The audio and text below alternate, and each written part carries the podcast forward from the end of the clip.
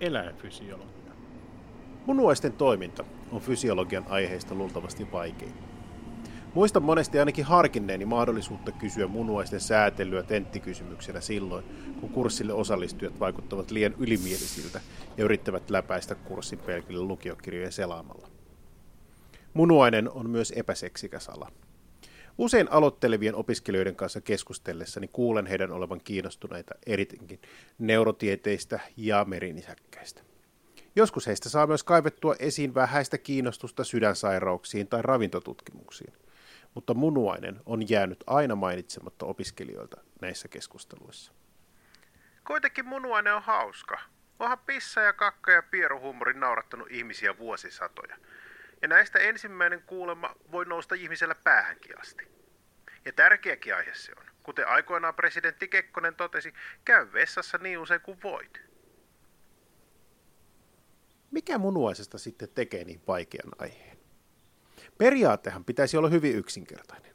Virtsasta suodatetaan pienikokoinen aines pois, minkä jälkeen hyödylliset aineet kerätään takaisin. Hankaluus tulee kuitenkin vastaan, jos aihetta haluaa pohtia yhtään tätä lausetta pitemmälle ja ymmärtää mekanismeja, joilla hyödyllisten aineiden siirto tapahtuu. Siirtyminen luonnollisesti tapahtuu yksittäisten epiteelisolujen tasolla, mutta se mahdollistaa lähinnä munuaisen perusyksikköön nefronin makroskooppinen rakenne ja eri osien osmottiset erot. Päädytään helposti munakana-ongelmaan, yksikköön, joka toimii vain kokonaisuutena. Munuaista ja virtsaa usein ajatellaan lähinnä typpijätteen poistajana. Typpeä saamme ennen muuta käyttäessämme aminohappoja biomolekyylien rakennusaineena. Muistamme varmaan, että pieniä määriä typpeä on myös nukleinihappojen typpiemäksissä ja joidenkin fosfolipidien vesiliukoisissa osissa.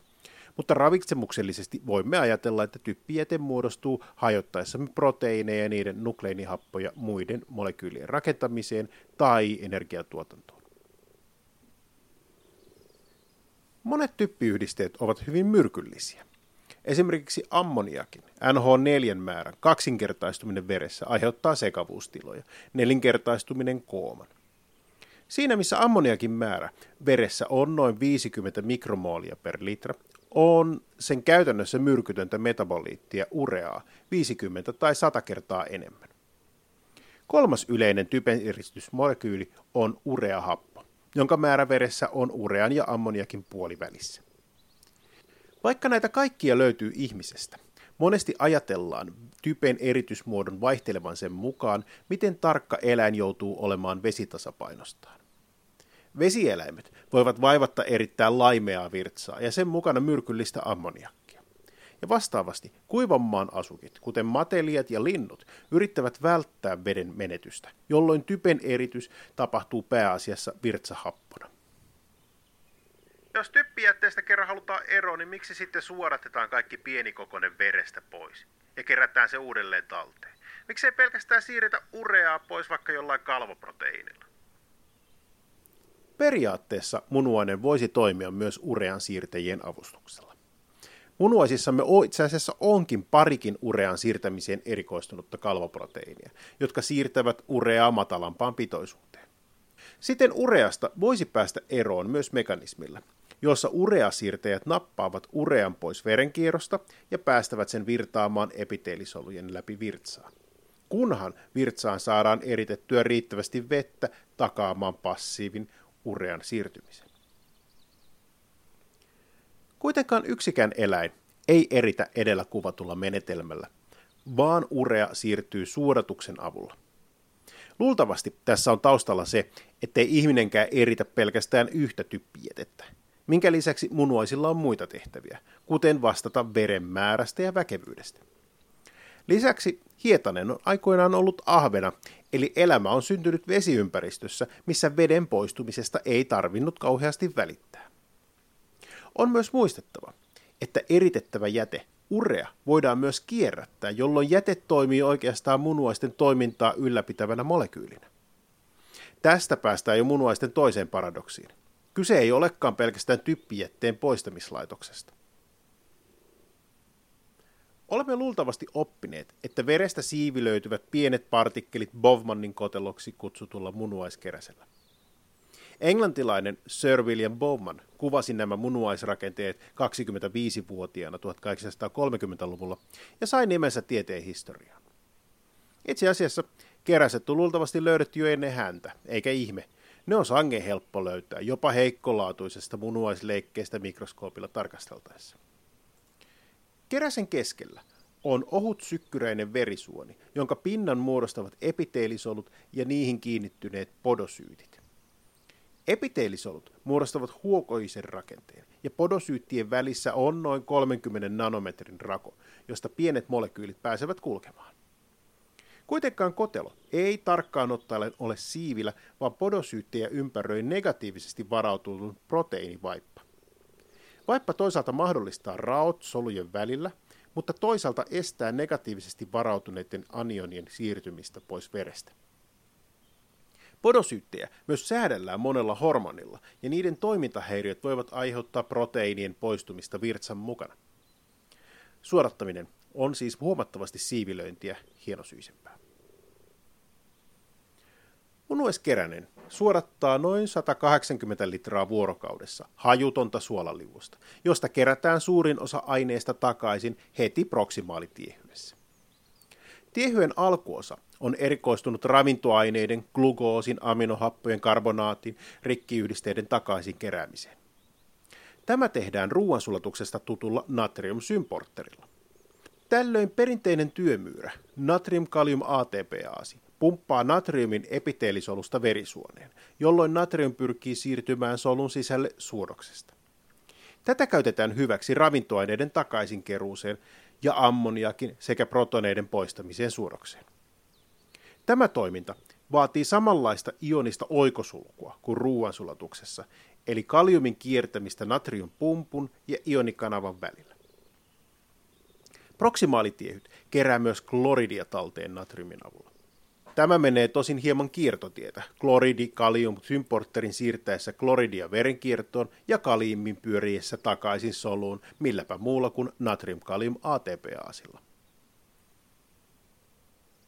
Munuaiskotelon lisäksi toinen tuttu nefronin rakenne on varmaankin Hendenlinko.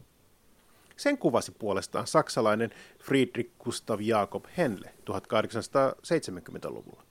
Samainen Henle on löytänyt suuren joukon anatomian rakenteita ja saanut nimensä suureen määrään niitä.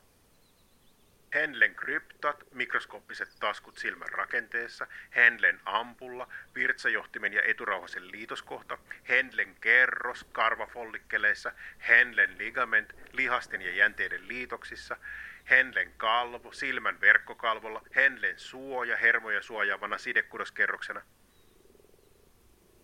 Lingon merkitys on veden takaisinkeruu. Eikä sitä meillä ihmisilläkään ole oppikirjan kuvan mukaisena kuin ehkä 15 prosentista meidän nefroneista. Itse asiassa suurin osa vedestä poistuu jo nefronin alussa olevassa proksimaalitiehyessä. Linko kulkee ohuena munuaisytimeen, päästäen kanavien kautta passiivisesti ensin vettä ja myöhemmin suolaa, natriumia ja kloridia pois suodoksesta. Takaisin ylös noustessa linko paksunee ja suola kerätään milläkä muulla kuin natrium kalium ATPaasilla talteen. Päästyään takaisin munuaisen kuorelle, nefronissa on lyhyehkö distaalitiehyd, joka kerää suolaa edelleen talteen. Jälleen kerran, epiteelisolun natriumpitoisuus pidetään alhaisena natriumpumpulla, ja natriumin seuralaisena suodaksesta saadaan talteen kloridia. Solut sisältävät kuitenkin myös kalsiumkanavia, jolloin muidenkin kationien takaisin kerääminen onnistuu. Pois lukien jälleen kalium, joka muodostaa jälleen kerran ionisen oikosulun siirtyessään natriumin ja kloridin seuralaisena kotransporterilla ja palaten suodokseen kaliumkanavan kautta. Luulisi, että kokojaputki vie suodoksen vain munuaisaltaaseen, mutta itse asiassa se on koko edellä kuvatun systeemin toiminnalle tärkeä osa. Sen alkuosassa kloridikarbonaattivaihtimella kerätään suodoksesta kloridia ja natrium-kalium ATPasin avustuksella natriumia talteen. Loppuosa keskittyy kahteen tärkeään tehtävään, veden ja urean takaisin keräämiseen. Pumppaamme siis suolaa pois primaarivirtsasta monessa kohdassa natrium-kalium ATPasin avulla. jolloin nefronia ympäröivän plasman osmoottinen väkevyys kasvaa. Tällöin vesi pyrkii siirtymään suodoksesta pois, jolloin suodoksen osmoottinen väkevyys kasvaa munuaisydintä kohti menteessä. Hendellingon nousevassa osassa suodos on koko ajan osmoottisesti ympäristöä väkevämpää, jolloin vesi mielellään siirtyisi takaisin. Kuitenkin kyseisessä osassa nefronin pinta on vesitiivis, mutta suolaan läpäisevä, jolloin natrium ja kloridi pääsevät siirtymään takaisin verenkiertoon diffuusiolla.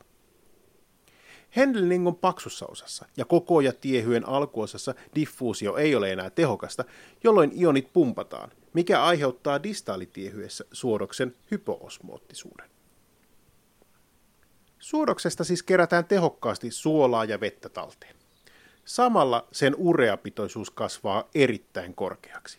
Itse asiassa yhtä korkeaksi kuin ympäröivässä plasmassa on natriumia ja kloridia yhteensä. Tämä luonnollisesti estää veden imeytymistä takaisin. Ratkaisuksi käytämme urean kierrätystä. Päästämme urean virtaamaan koko ja tiehyessä takaisin plasmaan ureakanavien kautta ja plasmasta puolestaan takaisin Henle-linkoon. Itse asiassa ureaa kierrätetään sitä enemmän, mitä enemmän vettä halutaan kerätä talteen, eli vesikanavien ja ureakanavien määrää säädellään samalla antidiureettisella hormonilla.